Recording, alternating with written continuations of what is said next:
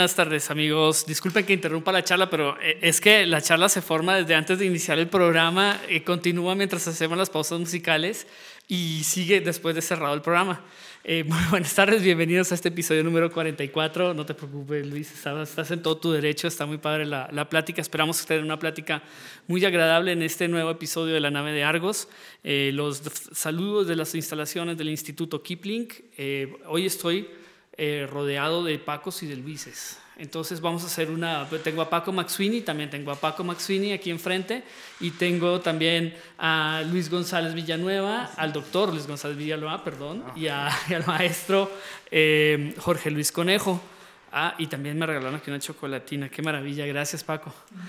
Eh, y vamos a hablar, bueno, nuestro tema de hoy, creo que hay muchísimo de dónde cortar, porque, bueno, primero eh, estuvimos hace unos meses contigo conversando sobre eh, algo que no, normalmente no se habla mucho en la radio, que es sobre biología molecular y sobre genética, ¿no? Que estuvimos hablando sobre, hace ya unos, que unos 13, 14 programas más o menos, fue como hacia mediados de año, hace unos meses. Sí, fue en el marco de un premio que, que recibimos. Que, recibiste, exacto. Y bueno, estuvimos conversando sobre eso. Y también, pues dentro de la charla, no podíamos obviar eh, pues tu parentesco familiar con Luis González y González. Entonces de ahí salió la idea de hacer un programa pues para hablar un poco sobre Luis González y González.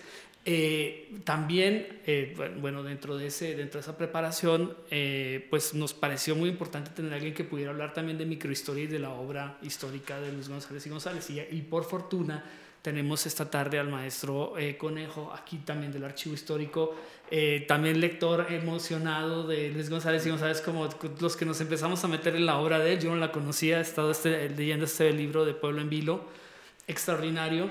Entonces, pues creo que vamos a hacer como una charla muy sobre tema histórico, sobre tema familiar, eh, sobre, y pues cuando siempre hablamos de la historia, finalmente estamos hablando de nuestro presente. Entonces creo que va a ser un, confío en que va a ser una, una charla muy interesante la que tendremos esta tarde. Bienvenido Luis, bienvenido Muchas gracias. Luis. Gracias. Muchas gracias. Si quieren, nos podemos presentar, bueno, para los que, no, los que los escuchan por primera vez, si quieren hacer una pequeña presentación sobre su, sobre su trabajo, eh, y, y, su relación con Luis González y González tuya ya lo conocemos, Luis, pero, pero si quieres podemos, podemos empezar, ¿te parece? Eh, empezar, eh, maestro. Sí, ¿qué tal? Pues mi nombre es Jorge Luis Conejo Echeverría, soy maestro en historia, la licenciatura y la maestría la cursé en la Universidad de Guanajuato y desde hace aproximadamente unos tres años y medio soy el encargado del Archivo Histórico Municipal de aquí de y como tal, pues eh, la principal actividad que he estado desempeñando es la organización de los acervos del archivo municipal, porque se encontraban lamentablemente en una situación no de abandono ni tampoco de, que estuviera en vías de destrucción, pero sí en una falta de organización que estaba provocando que muy poca gente tuviera ese acercamiento. Cuando me refiero a gente, estoy hablando tanto del investigador, del historiador, sociólogo, antropólogo, arqueólogo que podría utilizar esos documentos y eh, presentar los resultados de esa investigación en ya sea como una tesis, una obra, etcétera, pero también muy alejada de la sociedad irapuatense. Realmente muy poca gente de Irapuato conocía que existía un archivo histórico y tampoco muy, mucha menos gente sabía que podía acceder a él de forma gratuita y conocer esa documentación que forma parte de su patrimonio documental, es parte de, su historia. Ahí está en muchos casos los testimonios de muchas familias irapuatenses que a partir de ahí pueden ir conociendo pues cuál ha sido el pasado de su ciudad y de su familia misma. Y pues tenemos ya casi tres años eh, trabajando en esta cuestión ha rendido frutos. Yo creo que aquí varios de ustedes ya conocen un poco los frutos que eh, ha dado este trabajo. No he sido solo yo, también mis compañeros del archivo, Franco, Dulce, Karina y hasta el señor Gonzalo, que nos ha ayudado bastante con trabajos manuales como etiquetar, este, contar los libros, etcétera. Eh, ha dado buenos frutos porque ya tenemos bastante información disponible para el público. Y tenemos estas publicaciones también que son los boletines, los boletines del archivo histórico, ¿no? que llevamos por el número. Ya dentro de siete días presentamos el número 19. 19. Y también ya tenemos otro tipo de publicaciones. El más reciente y que resultó un éxito rotundo fue el libro de la inundación de Irapuato, que mil ejemplares se nos acabaron en un día y medio cuando nuestras publicaciones tienden a acabarse en un año, un año y medio. Esta, las personas, eh, los irapuatenses se vieron impresionados, yo creo, por el tema y sobre todo muy cercanos a, él que lo pidieron y actualmente creo que nos quedan ya nada más como 25 libros disponibles para, para regalar, obviamente. Ah, para regalar. Uy, pues ya, nos podemos ir apuntando. Yo creo que varios aquí estamos interesados en, el, libro de la inundación también. Lo que hemos buscado siempre en el archivo municipal es que todo sea gratuito. Desde hace unos 14 años que llegaron los historiadores profesionales a formar parte del plantel de, de ahí del archivo municipal, lo que se ha buscado es que sea gratuito que se acerque al público en general, porque pues lamentablemente muy, pocos, muy poca gente tiene la oportunidad de invertir en lo que es un libro. Entonces tratamos de acercárselos a través de los boletines, de esas publicaciones de historia general de Irapuato y acercárselos y que sea gratuito, que tengan acceso totalmente a él. Y pues ha habido muy, muy buena respuesta. Yo creo que en esos 12, 13 años hemos regalado más de 30 mil ejemplares y la gente de Irapuato los está leyendo. Luego tendemos a creer que no, es que la gente no lee no, a la gente no le gusta, pero con este tipo de, de, obras vemos que la gente sí lee, pero tenemos que darle el texto que le está interesando. Si yo le presento quizá mi tesis de maestría, pues muy poco le va a interesar o, o quizá muy pocos tengan la capacidad de leerlo, pero tu tesis fue sobre las rentas en Irapuato, de las rentas eclesiásticas de, durante la colonia, ¿no? Sí, del periodo colonial, bueno, hasta, hasta la intervención francesa, ¿no? Sí, fue sobre la actividad crediticia de la iglesia, todos los préstamos que instituciones eclesiásticas de aquí de Irapuato, como la parroquia, la Tercera Orden, el convento de monjas de la enseñanza, entre algunos otros, otorgaron irapuatenses y cómo este dinero ayudó a desempeñar algunas de las grandes obras, que se desarrollaran algunas de las obras hidráulicas que todavía por ahí podemos ver en Irapuato y que muchos disfrutaron todavía en su infancia. Eh, me refiero a, a personas que nacieron en los 50, quizás en los 60, en ese famoso dique de Arandas, en las siete compuertas, que muchas de esas, eh, eh, esa infraestructura hidráulica fue financiada gracias a préstamos que dio la iglesia. Eh, eso es más o menos lo que trato yo en mi tesis de maestría. Sin interés, ah, con interés, no, pues sí, no, obviamente. Pero ¿no? intereses chiquitos como los de las tarjetas de crédito de ahora que te este ofrecen módica tasa preferencial de 40% anual. No, no, no, sí, la, la iglesia sí era este baratera en ese sentido. Eh, era un interés del 5%, así que anual. o sea que, anual. Eh, anual. Es que ahora hay que decirlo porque ya casi que ahora te los quieren dar 5%, pero semanal casi, ¿no? Sí, claro. Bueno, no la iglesia, pero bueno, ya.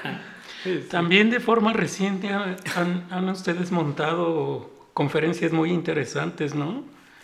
Sí, en el archivo histórico. Hemos este, llevado a investigadores, a algunos que fueron nuestros propios profesores en el Departamento de Historia de la Universidad de Guanajuato y han accedido amablemente a impartir las conferencias de forma gratuita. Ningún momento ellos nos han cobrado y estamos muy agradecidos con todos los profesores como David Roy, eh, Graciela Bernal, que amablemente han accedido a, dar las conferencias, algunas con más éxito que otras, sobre todo cuando el tema eh, le llega un poco más a la gente, pero ah, hemos tenido ya afortunadamente un público de unas 40, 50 personas.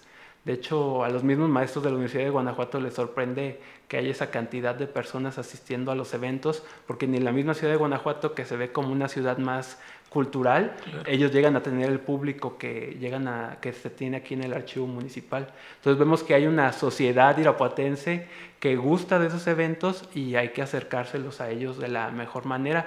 También luego ponemos algunas estrategias eh, algo divertidas como regalarles palomitas, regalarles galletas que puedan comer en, porque yo les comentaba a mis compañeros, yo me acuerdo que mucha, yo nunca fui de estar en conferencias, leía muy poco antes de entrar a la, a la licenciatura, pero conforme fui entrando a ese mundo, ay, se me hacía un poco difícil entrar porque lo veías como muy se lo veía como muy ceremonioso, como que muy restringido, como que había que tener muchas normas de etiqueta, pero pues ves como que de lo que de lo relajado que hoy, ¿no? El tema de la microhistoria, ¿no? Justamente hablando de ahora sí Luis, por favor, que hemos estado Sí, bueno, yo muchas gracias por la invitación. Esta es la segunda vez que, vengo aquí y en esta ocasión vi que el marco ahí publicitario decía microhistoria y genética y bueno, pues mi único papel aquí es por la genética, por ser, por ser justamente el, el, nieto de Luis González y González, que llevo yo también su, su nombre.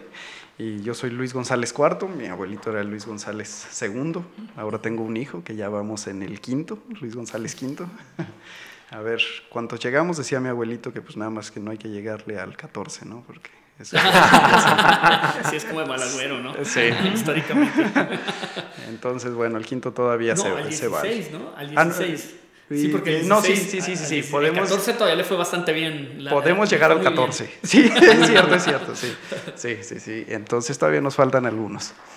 Y bueno, ese es mi único mérito aquí en esta, en esta plática, pero si nos vamos a meter en cuestiones de genética, que de hecho si vamos a hablar de, de la microhistoria y de los micropueblos, pues hay mucha endogamia.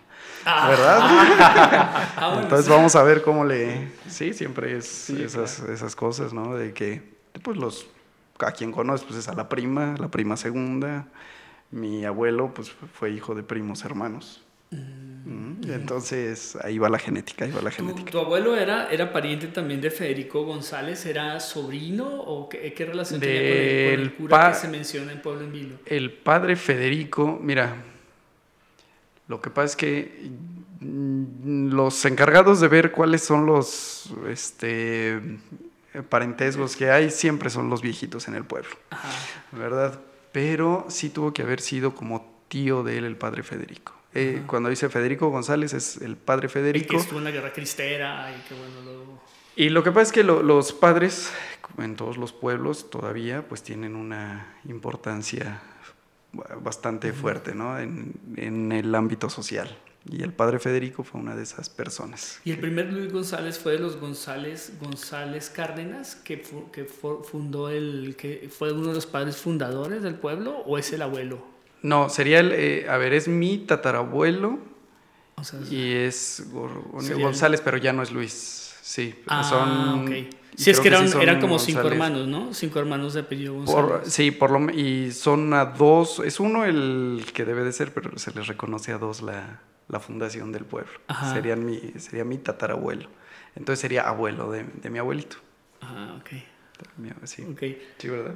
Sí, Sí, así como de... ¿Es tatarabuelo qué? Y luego Sí, sí, ya sí. empiezan los- las confusiones eh, después. Vamos, pero podemos reconstruir la línea genealógica leyendo otra vez este, este libro.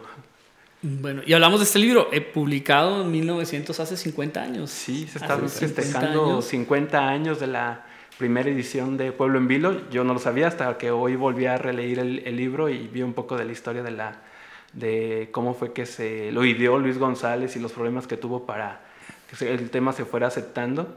Y sí, este diciembre justamente se están cumpliendo 50 años de la primera edición por parte del Colegio de México. Y es, y es verdaderamente pionero, porque normalmente el tema de la microhistoria pues tomó auge más o menos a partir de los años 80, ¿no?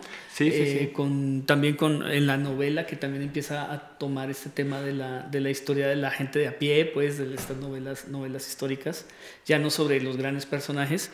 Y, y también pues ahora ya prácticamente todos los documentales nos quieren mostrar cómo era la vida del pueblo común y corriente en las, en las épocas de los grandes, de los grandes eh, bueno, en Roma o en Grecia o en, es- en, estas, en estas épocas antiguas. Sí, se fueron abriendo varias temáticas de la historia, sobre todo ya con la eh, revolución historiográfica francesa que viene desde los 30 y que don Luis también está imbuido dentro de esa revolución historiográfica, donde se abren los temas de la historia.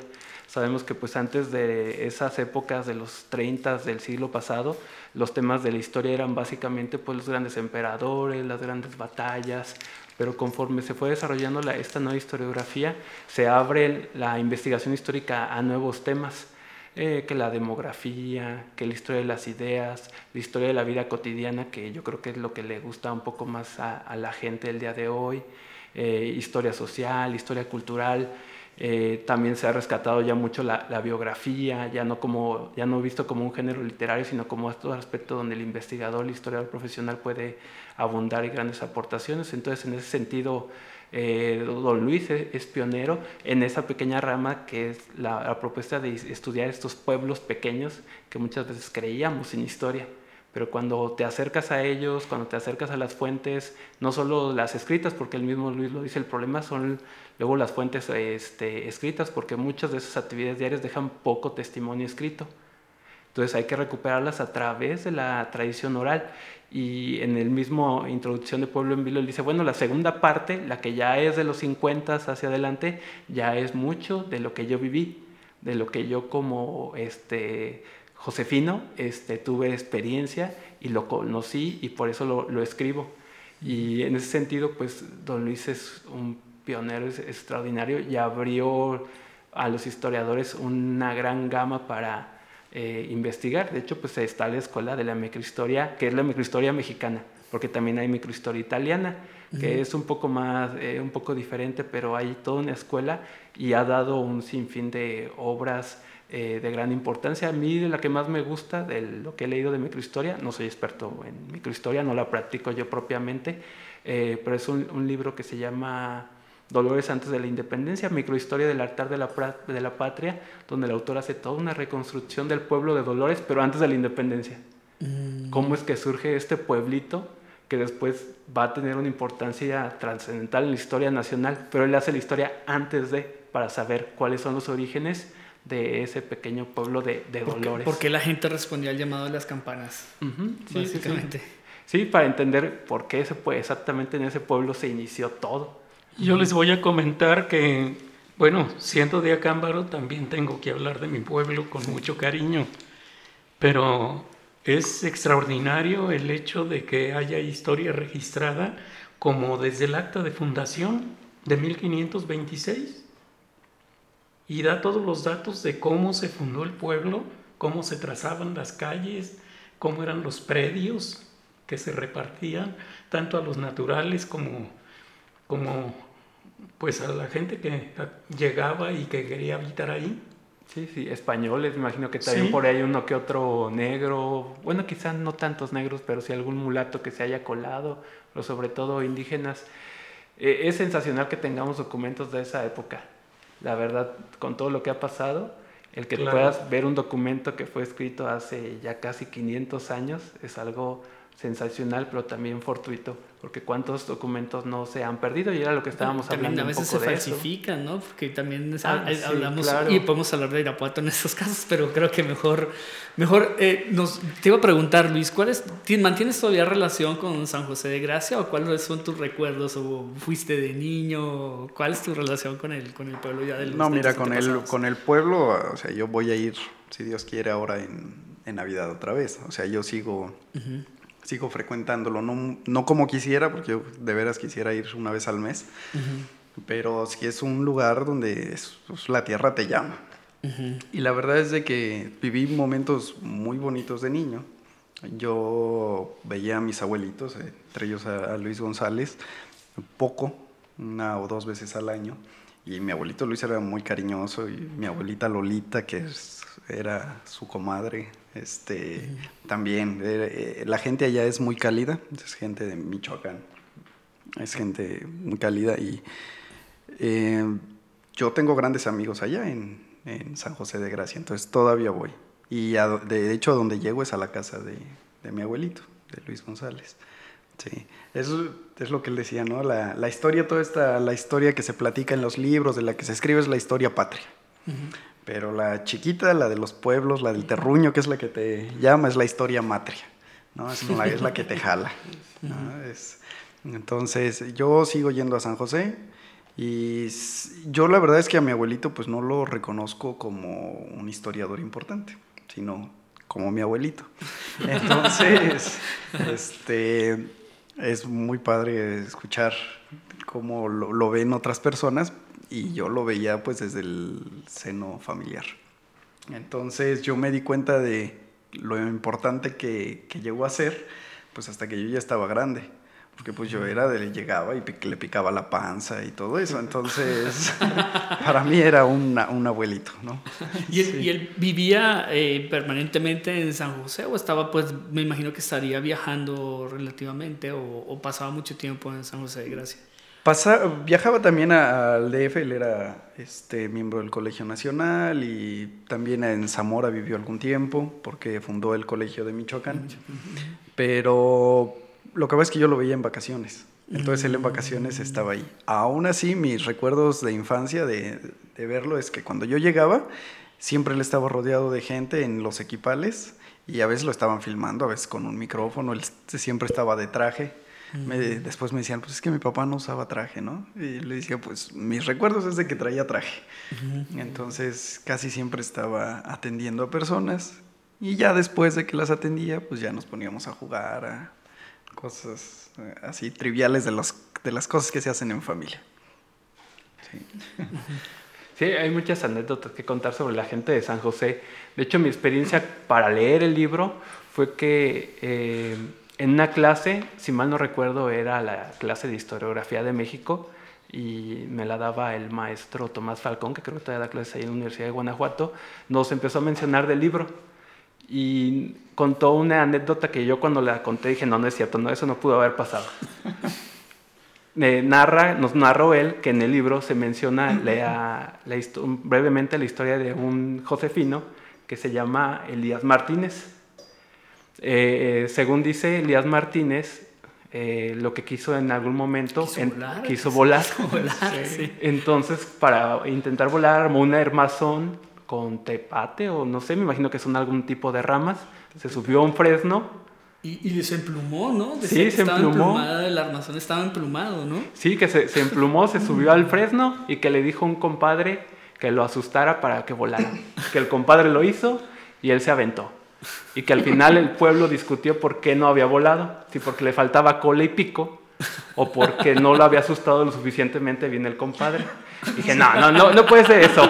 Dije, no, no, eso no puede ser en un libro de historia. Yo todavía joven, estudiante, que veía la historia toda como muy cientificista, y que solamente los grandes hechos se podían explorar.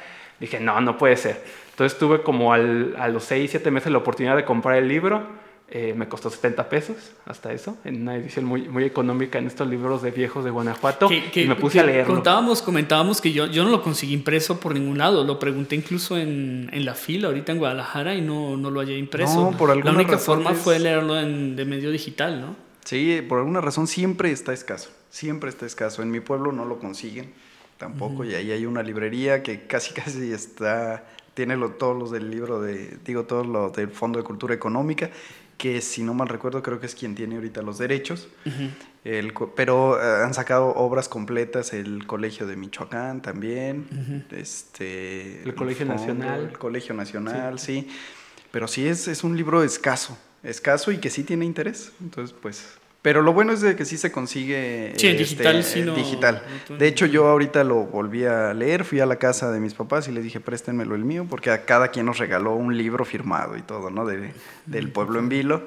Este, les dije, a ver dónde está el mío, lo agarré y se me olvidó. Entonces, ya no regresé a la casa de mis papás, lo bajé y lo encontré en, línea y ahí me puse a, a releerlo. Este, pero sí es un, es un libro escaso. Y fíjate que este, uno de los problemas que tuvo fue que no era tan rígido. Cuando él lo escribió y pidió un año sabático para, para escribirlos, se fue al pueblo, lo escribió y cuando regresó, pues le dijeron que eso no era un libro de historia. Fue uno de los grandes problemas porque no tenía la rigidez científica acostumbrada y realmente pues es su libro más famoso por lo menos. Qué satisfacción familiar, ¿no? Sí, sí, sí. Sí, ya uno de grande lo, lo, disfruta mucho. Este, ya hace bastante. Él fallece en el 2003, en 13 de diciembre, por cierto, ya estamos en eh, ah, del 2000. Celebrar 15 años. Sí, del 2003. Y, pero yo cuando me di cuenta de su importancia, yo ya estaba casi en la universidad. Te digo, antes yo sabía, yo escuchaba, no, pues tu abuelito es muy inteligente, ah, pues mi abuelito es muy inteligente y era una persona. sí, este, pero no era algo que me interesara. Claro. tú ibas por las ciencias, ¿Tú, tú, estabas ya encaminado hacia eso, ¿no? Este, no, yo no tenía, fíjate que yo no he sido, no he sido alguien, este, pues yo no, a mí no me gustaba mucho el estudio, yo era más niño, más andar jugando y viendo. Ya cuando tuve que decidirme a algo, sí vi que lo que más me gustaba era las ciencias, las ciencias naturales. La historia a mí siempre se me complicó. Y entonces ahí empecé a entender desde secundaria que mi abuelito era historiador y que no podía fallar en historia y siempre fallaba en historia. ¿Verdad? Entonces, este, de ahí empecé a ver que, mi abuelito tenía cierta relevancia porque yo no podía fallar en eso, aun cuando no me gustaba. Y entonces cuando le fueron a platicar a mi abuelito que para que me regañara que yo andaba muy mal en historia, mi abuelito dijo, es que enseñan muy, muy mal la historia. entonces dije, sí, sí es cierto, la, enseñan mal y, bueno, después de que leí, todavía no había leído yo El pueblo en vilo, dije, ah, así sí se cuenta bonito, así sí se, disfruta. Dije, con razón me, me dijo eso. ¿Les parece hacemos una pequeña pausa musical? Eh, Paco, ponemos algo de la historia, como diría Joe Arroyo, de la historia mía. Eh, un poco de salsa, ¿te parece? ¿No le pega a la negra? Si lo tienes por ahí. Que es un, también un relato histórico, bueno, muy particular. Aquí está. Quiero contarle, mi hermano, un pedacito de la historia negra, de la historia nuestra, caballero. Y dice así.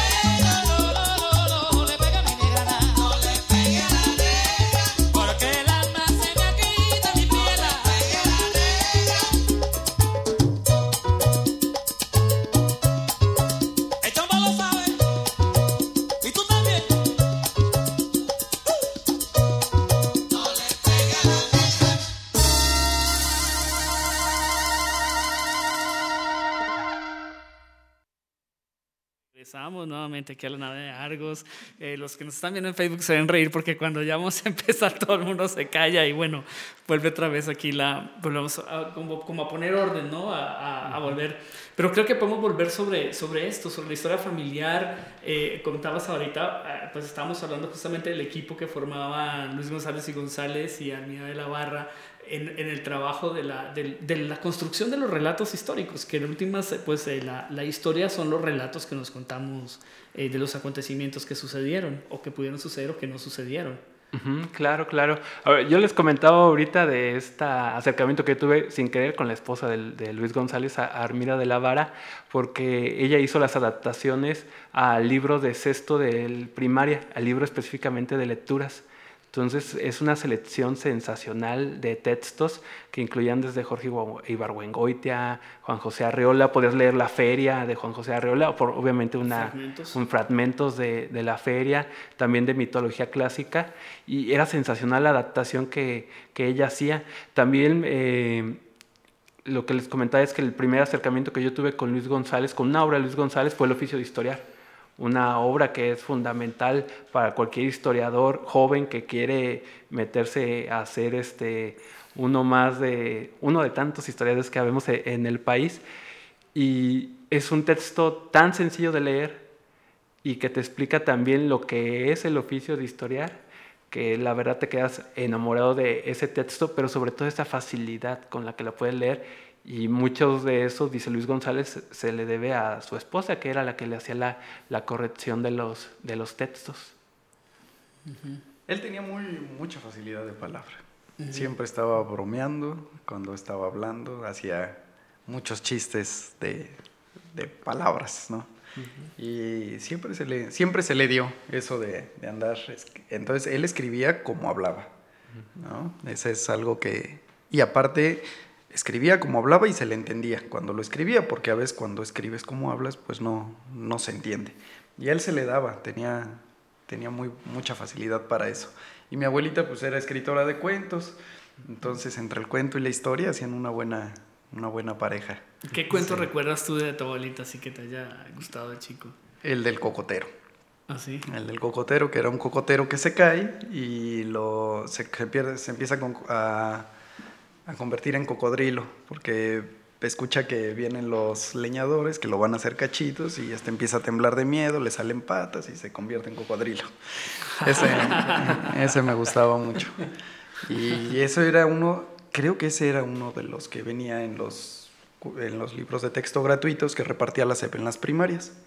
Entonces, les contaba que yo salí de ahí corriendo a decirle a la maestra, este lo escribió mi abuelita y me mandó a sentar.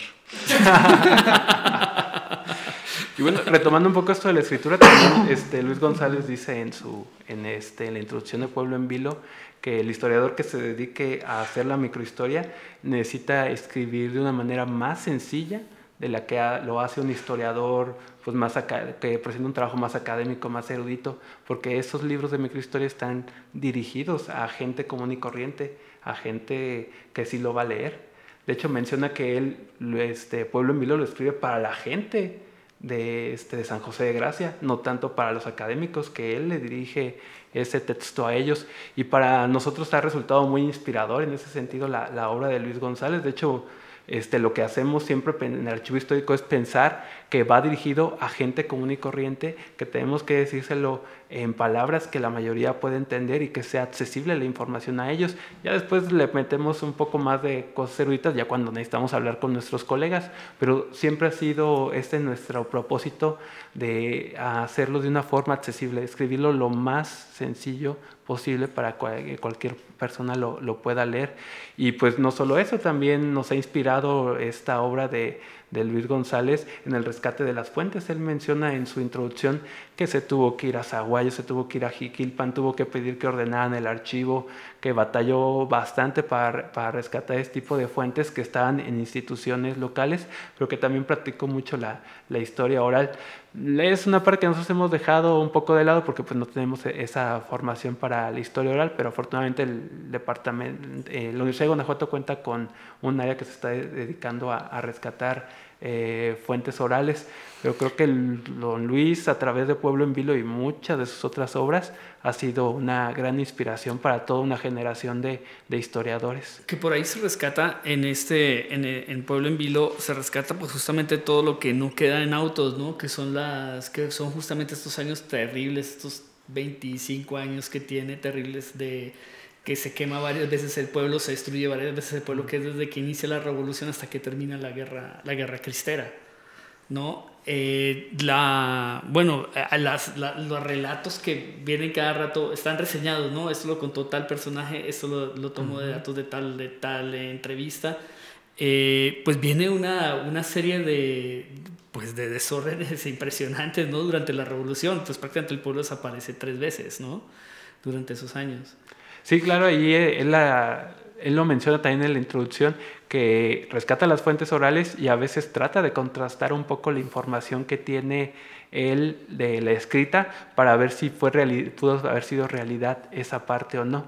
De hecho, hoy me contaba mi compañero Franco, que quizás nos esté escuchando, que eh, un, uh, un locutor de un programa de radio también mencionó que una anécdota que escuchó en San José de Gracia, justamente en esta época de los cristeros, que es donde se pierde mucha de la información este, escrita, que menciona que este personaje que lo estaban siguiendo los federales y que se quedó arrinconado en una cascada, entonces que para poder escapar de ellos empezó a subir la cascada usando como apoyo el agua, como si, la, como si el agua fuera una soga, empezó según él a escalar y que los federales lo iban siguiendo, sacó su machete, cortó el agua y se cayeron ellos.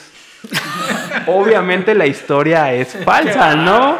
Pero esto que, que, él rescata, este, la posibilidad de rescatar este tipo de anécdotas y estudiarlas para conocer cómo pensaba la gente de un pueblo de Michoacán, escondidísimo, porque creo que ni siquiera hemos mencionado dónde está San José de Gracia, para los que no lo saben, San José de Gracia pues está entre la frontera entre Michoacán y Jalisco, muy cerca del lago de Chapala, un poquito al oeste de lo que es Jiquilpan y Zaguayo, que yo creo que la gente lo ubicará un poquito más, ahí donde nació mi general Cárdenas.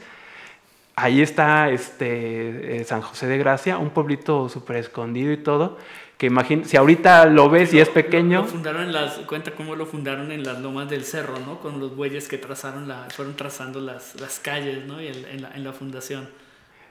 Sí, no, no, recuerdo ahorita exactamente el proceso de, de, fundación. Que la, pero fundación, sí, el proceso de fundación es extraordinario. Bueno, hasta bien cuáles son las coordenadas, ¿no? En el meridiano 120. 20 y el paralelo 103, ¿no? Algo así es. Sí, porque la, la, idea de esta microhistoria es hacer la historia universal de un pueblo pequeño. Y cuando se habla de universal es la posibilidad de abarcar lo más posible diversos aspectos desde demografía, uno lee Pueblo en Vilo y va a encontrar datos demográficos, que don Luis lo saca sobre todo de los archivos parroquiales, eh, aspectos económicos, él habla de cuáles son las principales actividades económicas de, San José de Gracia en diferentes épocas, que iban desde pues, la cría de ganado, la agricultura, y también menciona este, una cuarta que era esta de buscar tesoros, que a la gente de San José le encantaba estar busque y busque tesoros a través de diferentes medios como las ánimas del purgatorio. Voy a, leer este, este fragmento que comentas tú, dice, eh, la actividad menos productiva era la búsqueda de tesoros enterrados. Había cuatro maneras de dar con ellos, las cuatro igualmente ineficaces. La relación, el fuego, las varitas y las ánimas del purgatorio. Estas últimas perseguían mucho a las mujeres. A veces se les aparecían para pedirles que pagaran tal o cual manda y a veces para decirles al oído dónde estaba el dinero. Las señoras despertaban buscándolo inútilmente. Tampoco las varitas de virtud servían más que las voces de ultratumba. Lo más común era repartir cuatro varitas entre dos personas quienes las sostenían a corta altura del suelo en los lugares donde podría estar encubierto el tesoro. Algunas rezaban, varita de virtud, por la virtud que Dios te dio, declara si aquí hay dinero. Eso no rima, pero bueno. la manera de declarar de la varita consistía en clavarse en el sitio buscado. Por supuesto, cuando se iba a precisar el punto exacto de un tesoro, era porque previamente se habían visto fuegos en el lugar. Eran llamitas que vagaban a corta distancia del suelo e indicaban el rumbo, mas no el sitio preciso. Solo las relaciones apuntaban todo con mucha exactitud, aunque era difícil hacerse de ellas. Había relaciones apreciadísimas, como las de Martín Toscano. Quienes las ponían en práctica hablaban de un tropel de caballos. Y creo que muchos irapuatenses podemos, bueno, los, los, de la generación de los 60, de los 50, pueden ver en esta pequeña anécdota algo de su vida cotidiana, porque yo recuerdo haber escuchado a muchos irapuatenses decir es que ahí hay fuego, ahí está el tesoro. Sí. En las leyendas locales está mucho los tesoros enterrados. Nuestros ancestros buscaban mucho minerales. Sí, siempre andaban escarbando para ver si veían así vestigios de algún metal que acompañara las rocas. Claro, con el deseo de hacerse ricos de la noche a la mañana, ¿no? Pero pues así era. Sí, claro, esa es la principal actividad económica de, de los josefinos. Y en ese sentido, pues el texto es riquísimo en anécdotas. Eh, es una historia general de, de, San José de Gracia, un pueblito hiper pequeño que no sé cuántos habitantes tendrá ahorita, si acaso unos 100 mil, menos quizá. No lo sé, tiene una... Bueno, pero 100 mil es bastante bueno, ¿no? No, está tan pequeño. Lo que pasa es que tiene una gran cantidad de josefinos viviendo en Estados Unidos. Entonces ya no sé cuántos, vas a, cuántos queden. Y ahorita actualmente en la población, yo me imagino que debe ser actual, debe ser también muy pequeña, porque pasé ahorita... Bueno, le comentaba aquí a Jaime que yo cada... Desde que era niño, yo creo que hasta que tuve unos 15, 16 años, pasaba de dos a cuatro veces al año por San José. No tenía ni idea de qué importancia tenía el pueblo ni nada. Era siempre en la ruta de Irapuato a Manzanillo, porque mi papá nos llevaba siempre por San José y pues después de los 15 años construyeron una, carrera, una carretera nueva que lo cruzaba, que creo que iba a Villa Juárez o, otra comunidad que pasaba más directo hacia Mazamitla y ya no era necesario pasar por San José. Pero diaria, de dos, cuatro veces al año pasábamos por ahí era un pueblo más de los que pasábamos y hasta que entré a la, licenciatura y me encontré con esto de que, ah, Luis González de San José de Gracia, San José de Gracia, Manzamitla, y yo he pasado por ahí y ni un letrero hay de que aquí es la tierra de Don Luis o algo, nada. Y, es que no te detuviste. Y sí, y después le dije a mi papá el siguiente año que fuimos, hay que detenernos en San José de Gracia. Y nos paramos ahí y sí fue como un poco, entramos a una tienda y sí nos quedamos así como que, wow, esto es como regresar a, a los principios de la, del siglo, que pues todavía era el siglo XX, por la forma de la tienda, eh, como un tendero, estas casas altas, el queso ahí listo para venderse, los famosos productos josefinos. Ya sé qué tienda entró. Sí, sí, que sí dices... A una esquina de la plaza. A la esquina de la plaza, exactamente, ahí fue donde entré, dije, vaya, esto es como regresar a, a esas viejas este, tiendas. Y es la, y es la tienda de del 20.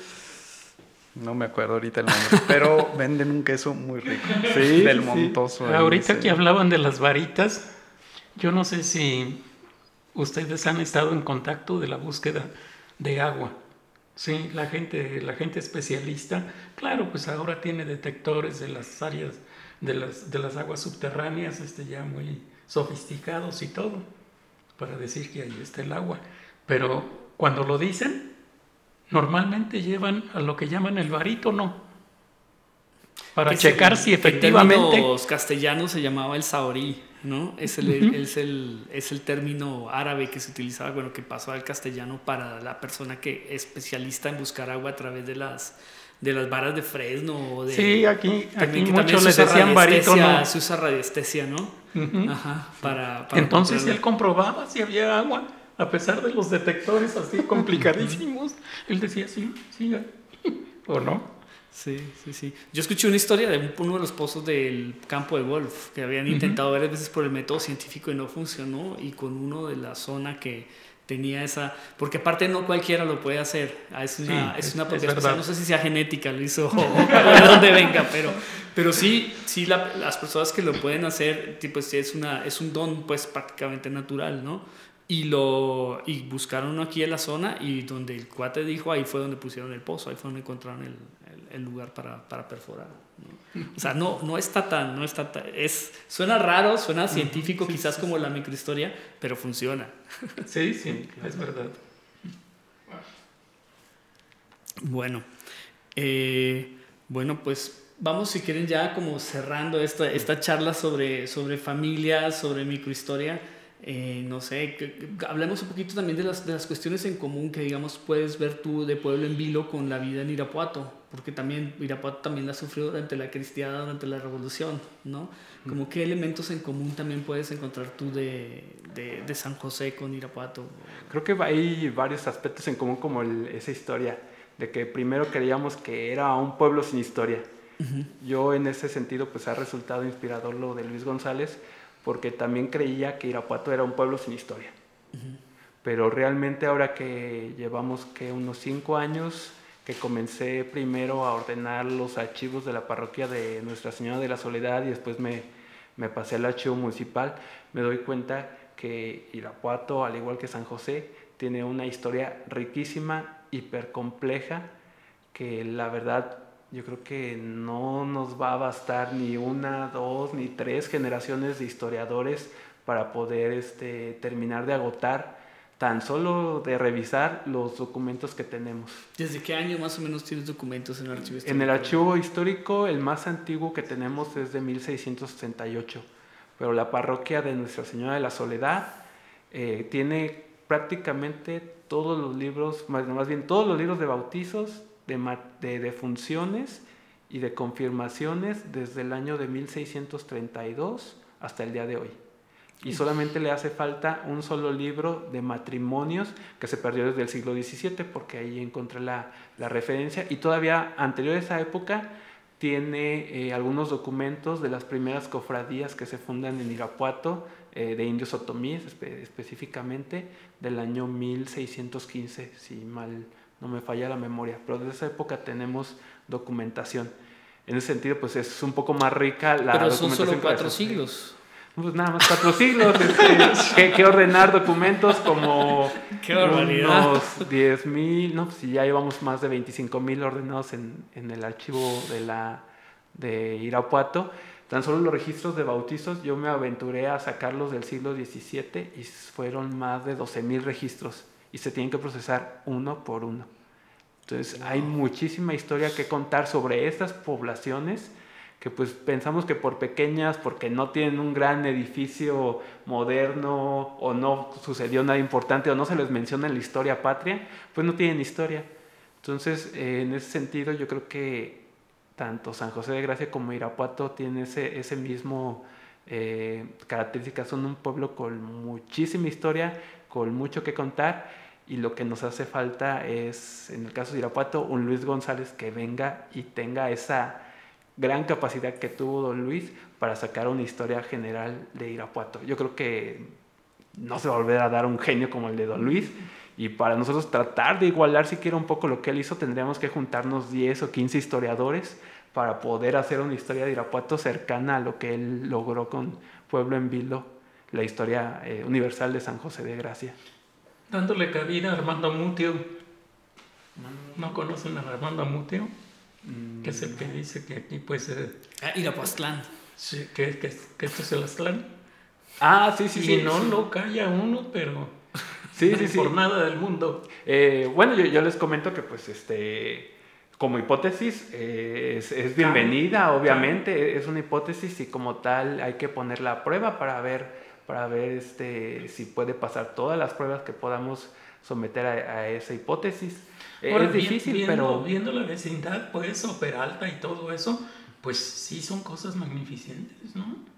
Sí, sí, sí. Como una hipótesis yo la, la, acepto y todo, aunque pues por la línea, siguiendo a mis colegas y compañeros arqueólogos, me inclino más a pensar que Aztlán es una ciudad mítica, por lo que yo he tenido de conocimiento eh, y lo que he leído y lo que he escuchado a otros expertos en el área, como el, este, el doctor David Wright, que la verdad pues es uno de los mejores este, historiadores que yo he tenido el gusto de conocer y que tuve el honor de que me diera clases, eh, creo que la, la, verdad este, me inclino más por pensar que Aztlán es una ciudad mítica y que Irapuato, pero a pesar de eso no importa que Irapuato no haya sido la Aztlán o no, la historia de Irapuato es rica por sí misma. Yo les digo, bueno, no importa que aquí no haya pasado nada importante, que pasó Hidalgo, a lo mejor que estuvo Maximiliano, ok. Lo más importante de la historia de Irapuato es el pueblo de Irapuato mismo. Porque Maximiliano vino y estuvo dos semanas y se fue. Eh, igual pasó con Hidalgo, vino aquí, estuvo dos, tres días y se fue.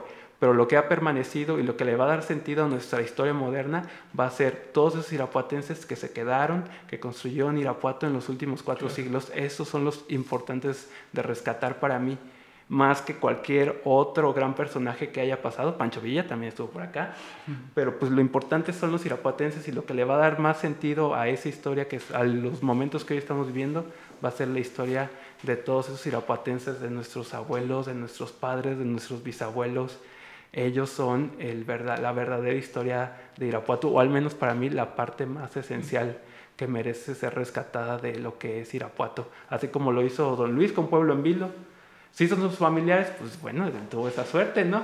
Pero rescata a todas esas generaciones y hasta las estudia de una manera extraordinaria, porque veníamos hablando de eso, Jaime y yo, de cómo era posible identificar esas generaciones a partir de sucesos que para nosotros podíamos... La aurora boreal, la aurora boreal, el volcán de Colima, el volcán de Paricutín, ¿no? Por ejemplo. Sí, aquí también podemos hablar de la generación de la inundación del 73. Claro. Hay un antes y un después del, del 73. Claro. Entonces, estas son las similitudes que podemos encontrar entre las historias de, de los pueblos, que al final, pues, igual somos humanos. E, eso es lo que yo Somos humanos y tenemos genes. Ah, claro. Para no irnos sin hablar de genética. sí. sí. Bueno, eso es una de las cosas que él decía, ¿no? ¿Cuál es la importancia de hacer este libro? Justamente de un lugar que no tiene ninguna importancia, no se han llevado aquí a cabo batallas, no se han firmado pactos, no ha habido gente importante. ¿Cuál es la importancia de estudiar esto? Pues que es la, la mayoría del, de los pueblos no han tenido ninguna importancia, ¿no? Entonces, esa es la importancia, que puede ser un referente para el estudio posterior de todas estas localidades. Entonces, debe de tener bastante en común, ¿no?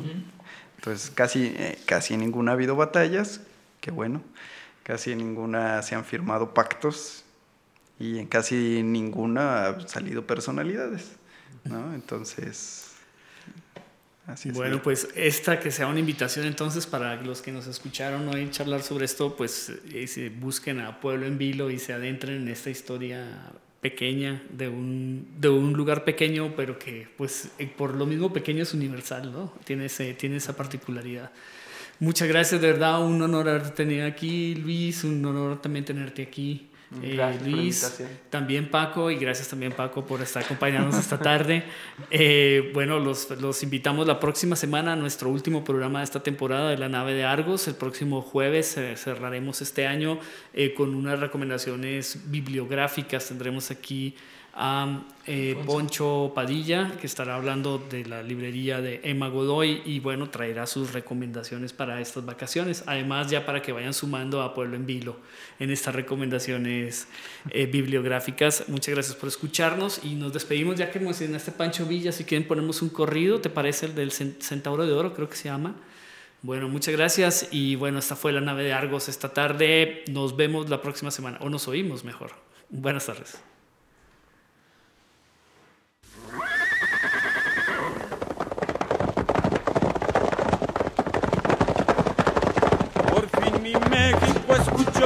Francisco de que tu nombre en el olvido no quedara, con letras de oro se verá toda la vida, para el orgullo de Durango y de Chihuahua.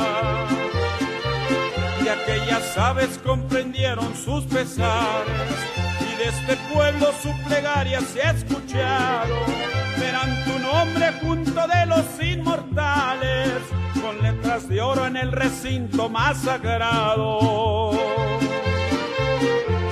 Lloré, lloré, lloré de ver que no era nada la tumba abandonada que conocí en Parral.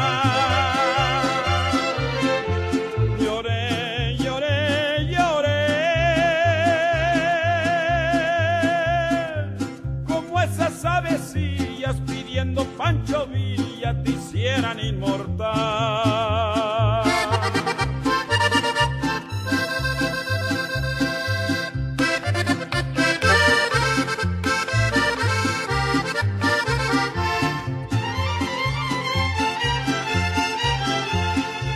Ya nadie niega tus valores, Pancho Villa cada letra de tu nombre una batalla. Cada soldado para ti fue garantía en Zacatecas, en Torreón y en Chihuahua. en jilgueros, díganle a Francisco Villa que allá en su tumba le hacen guardia los ensontes y son tan fuertes sus cantares de alegría que los repiten las montañas y los montes. Aquella vez lloré